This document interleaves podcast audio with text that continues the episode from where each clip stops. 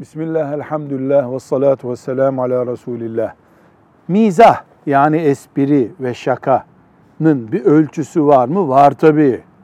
Ölçüsüz bir şey yok. İbadette bile ölçü var. Hesapsız, kitapsız, gün boyu belli bir ibadet yok. Bir kere yalansız mizah caizdir.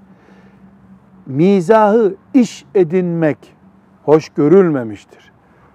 Ara sıra söz arasında mizah yapılabilir. Müminler arasında nefret ve ayrılık sebebi oluşturmayan bir şaka olmalıdır ve Müslümanların herhangi birisinin can ve mal güvenliğini zedeleyecek bir şaka, espri, mizah olmamalıdır.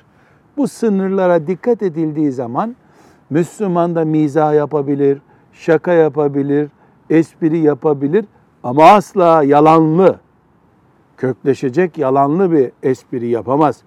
Bölünmeye, nefrete sebep olacak iş yapmaz. Bir Müslümanın canına ve malına zarar gelecek bir mizah yapılmaz. Velhamdülillahi Rabbil Alemin.